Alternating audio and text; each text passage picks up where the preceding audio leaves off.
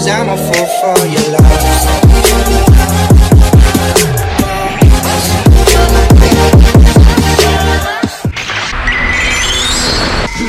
seperti biasa, sebelum lanjut video ini jangan lupa untuk subscribe dan juga nyalakan bel notifikasinya ya.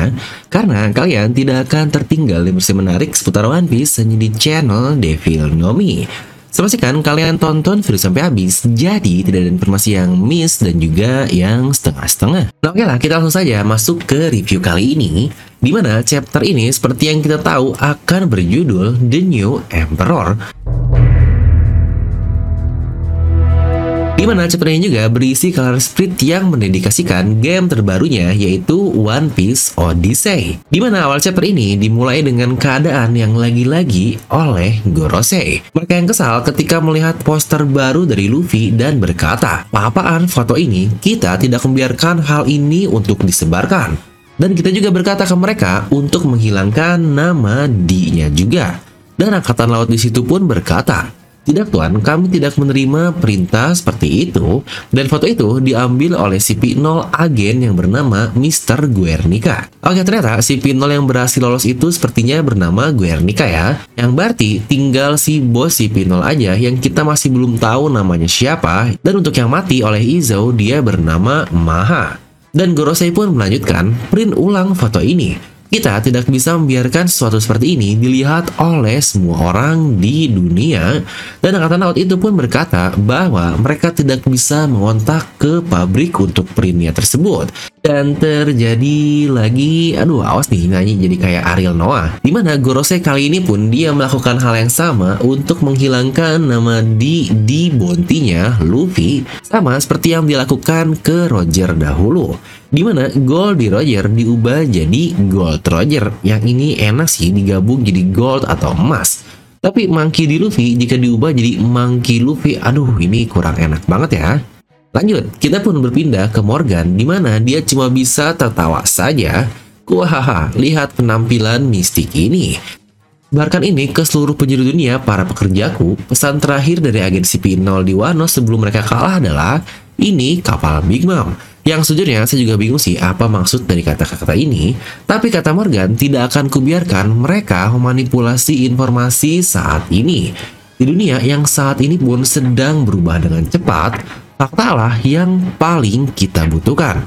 Jadi ternyata yang nyebarin berita ke Morgan ini bukan Apo ya, tapi agen CP0 yang bener-bener dah tukang spill-spill ae. Kita akan bahas mengenai tampilan Luffy di poster di bagian analisis video ini ya, di sesi yang kedua.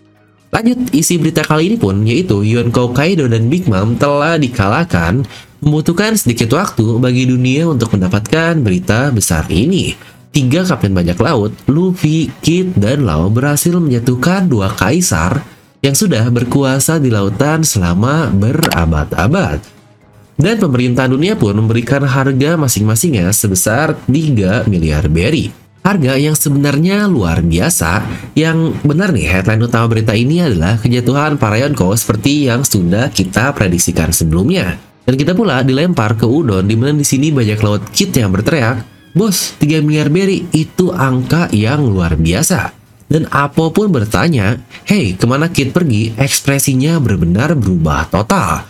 Dan Killer menjawab, mungkin dia pergi ke ibu kota bunga. Yuk kita pergi ke sana juga, karena katanya akan ada pesta besar-besaran di ibu kota tersebut.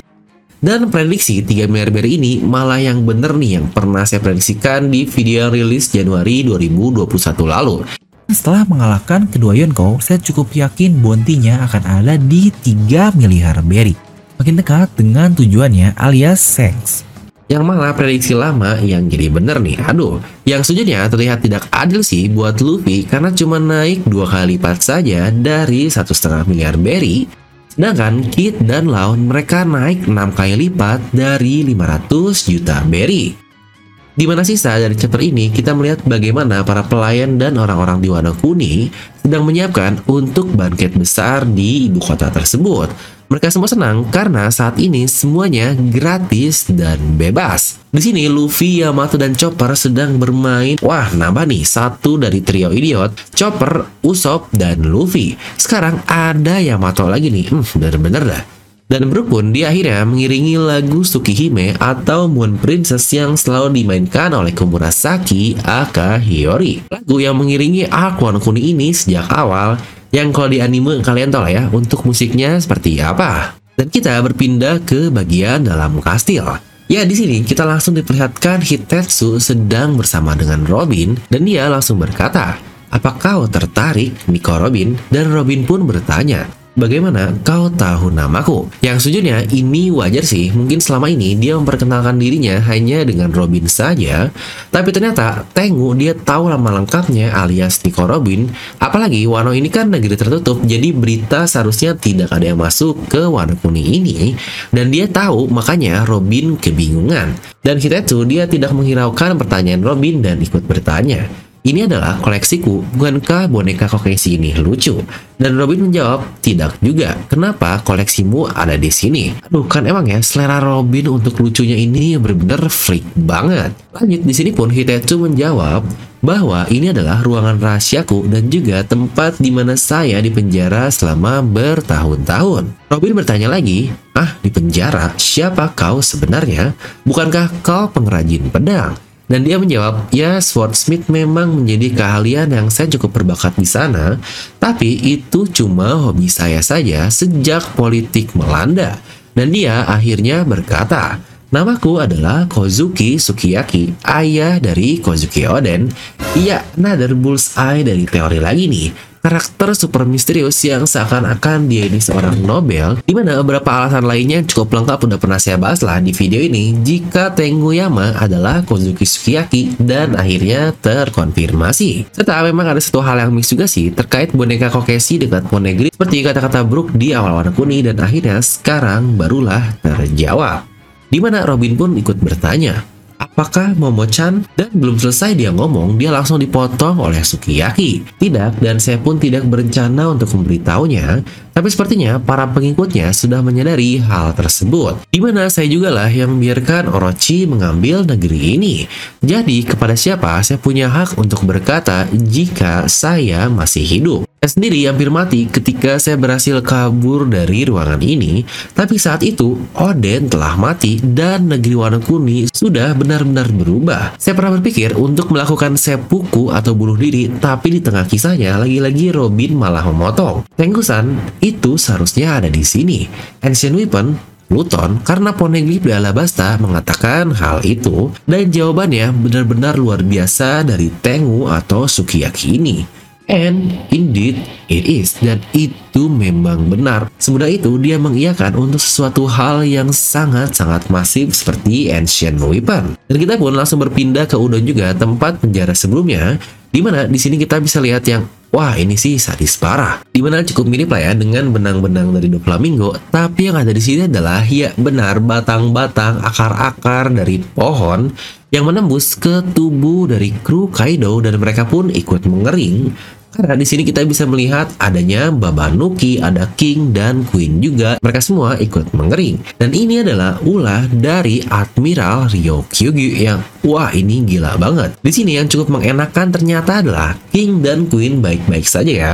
Alias mereka terlihat diperban setelah kekalahannya satu minggu lalu. Di sini Queen pun berteriak sambil berkata, aku sengaja membiarkan diriku tetap bulat.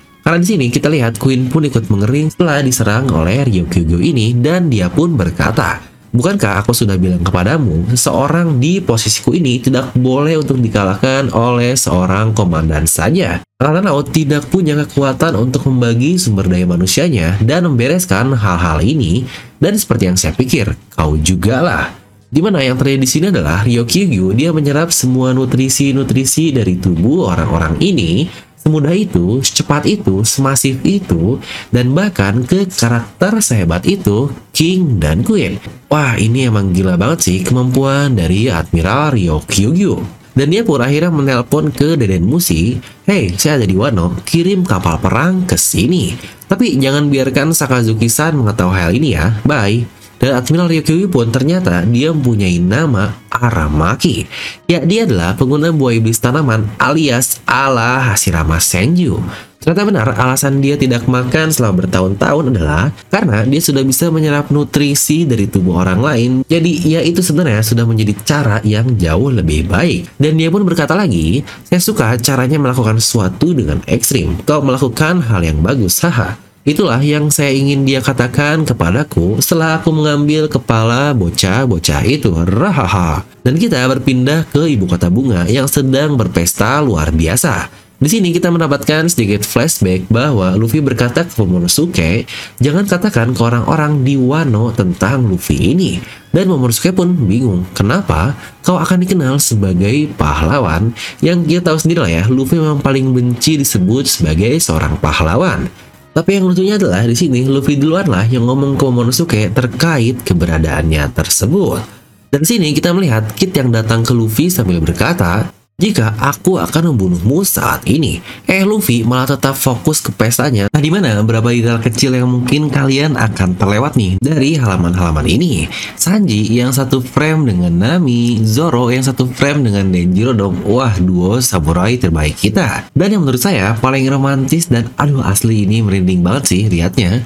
Kinemon dengan istrinya Suru yang ah ternyata dia benar-benar masih hidup. Ini benar-benar nih Suru yang nyender ke Kinemon ini. Aduh, Oda nih dia nggak pernah nunjukin romantis atau apa pun pasangan-pasangan di serial One Piece ini. Simple tapi dalam banget. Emang gila nih Oda Sensei. Serta dari semua orang yang ikut di perang ini tetap deh lagi-lagi Luffy dan Kid lah yang menjadi highlightnya di pesta besar tersebut. Dan Kid ikut berkata, bisa-bisanya kau ikutan membawaku. Dan nih, lihat, Aku kemari untuk membunuhmu. Aku tidak mengerti apa yang sedang terjadi di luar sana, tapi ini adalah kaisar yang baru alias Yonko. Dan sini kita melihat Shanks, Luffy, Bagi, dan Kurohige adalah Yonko yang baru yang boom ini benar-benar luar biasa banget. Tepat seperti cover dari salah satu komik One Piece yang menurut saya ini adalah komik yang sangat-sangat penting sekali, yaitu di volume ke-25.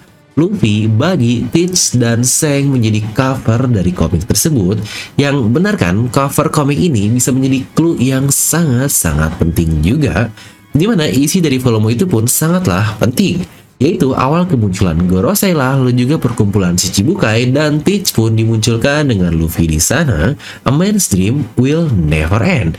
Ini gila sih salah satu quotes terbaik di One Piece dengan panel yang super epic dan ternyata orang-orang inilah yang akan memimpin era yang baru. Dan Luffy pun kaget melihat hal itu yang sepertinya alasan kenapa Kid ingin membunuh Luffy karena sekarang Luffy adalah Yonko yang baru. Aduh, mindsetnya benar-benar udah kayak bocil banget. Dan sebenarnya pun ditutup dengan Ryo Kyugyu yang sedang otw banget nih, udah di pinggiran ibu kota bunga. Di situ dia berkata, ya itu adalah musik yang menyenangkan dari festival. Tapi Angkatan Laut sedang tidak mood untuk melakukan hal-hal ini dasar kau bocah-bocah sialan. Dunia luar sedang benar-benar dalam keadaan yang kacau balau. Dan itulah akhir dari chapter ini di mana beberapa bahasan penting tentang kata-kata Gorosei, Sukiyaki, King, Ryokugyu akan kita bahas tipis-tipis di bagian analisis. Jadi jangan dulu tinggalkan video ini ya. Tapi yang cukup menyedihkan adalah ini chapter terakhir sebelum One Piece akan hiatus selama satu bulan.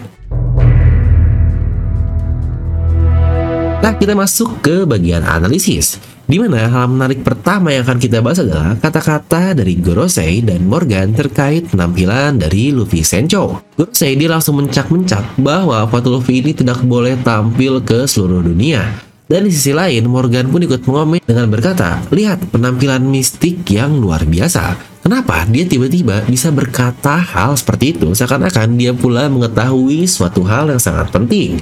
Ada apa dengan wujudnya tersebut? Apakah nikah?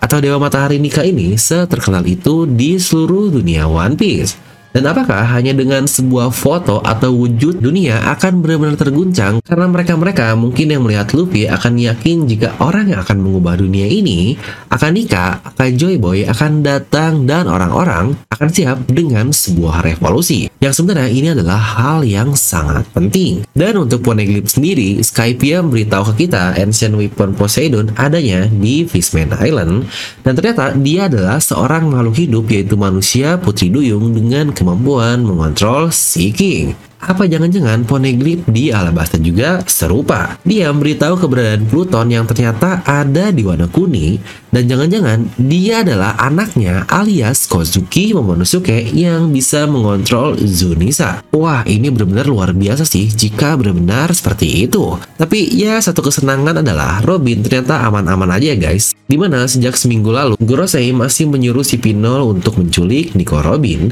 Lalu masalah untuk Ryokugyu yang mengincar Luffy, Lau, dan Kid ini Duh ini kok menurut saya malah jadi kerasa dejavu loh. Mulai dari dia yang jalan yang bikin tanaman tumbuh aja itu udah bawa kebaikan di Wano Kuni Dan sebelumnya dia ngobrol juga kan lama dengan Fujitora. Jadi seharusnya dia tahu pasti tentang Luffy ini adalah sosok yang seperti apa. Yang kita lihat Fujitora aja dia rela sujud loh dan nolong Luffy karena menyelamatkan sebuah negeri. Sama persis seperti apa yang Luffy lakukan ke Wano Kuni sekarang yang dulu juga sama kan, Iso punya tugas untuk membawa kepala Luffy dan Torao dan sekarang Ryokugyu membawa kepala dari ketiganya nama satu. Jadi apakah Ryokugyu akan menangkap mereka atau dia malah akan menolongnya seperti apa yang Fujitora lakukan? Dan satu hal misterius yang dia tutup-tutupi dari Akainu terkait bahwa kapal perang juga ini masih sangat mencurigakan. Yang lagi-lagi jika kita lihat dari warna, dia ini berwarna hijau yang berarti campuran dari dua warna utama kuning dan biru, alias Admiral Kizaru dan Admiral Aokiji. Aokiji yang pemalas tapi punya justice dan moral yang baik, atau Kizaru dengan justice yang cuma mengikuti alur saja. Walaupun begitu, Kizaru dia benar-benar seorang yang melakukan apa pun yang diinginkan oleh atasannya sama seperti dulu ketika di Sabundi Archipelago. Maka itulah yang buat saya cukup bingung nih kira-kira apa ya yang akan Ryokugyu lakukan di Wano Kuni ini dan kita mungkin akan mendapat jawabannya satu bulan lebih dari sekarang di 25 Juli setelah hiatus yang hmm, sedih banget nih. Dan seperti biasa juga, kita akan masuk ke sesi pendapat nih, yang mengenai bahasan lengkap dari analisis tadi yang lebih dalamnya lagi akan kita bahas di video sendiri ya, yang akan rilis di hari Minggu nanti. Yang overall, ini chapter yang menurut saya sangat-sangat padat sekali. Seperti biasa, pasca-pasca perang lah, Oda memberikan chapter dengan informasi yang sangat banyak, tapi nanggung seperti biasa.